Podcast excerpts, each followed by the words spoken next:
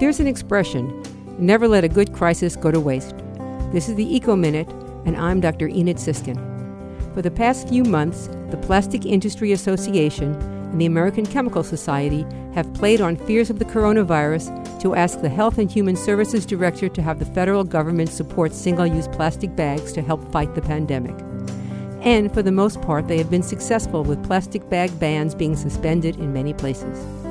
However, the CDC has not listed any evidence that reusable bags are a source of coronavirus infection, and I've had no problem using my reusable cloth bags in any trip to the grocery store.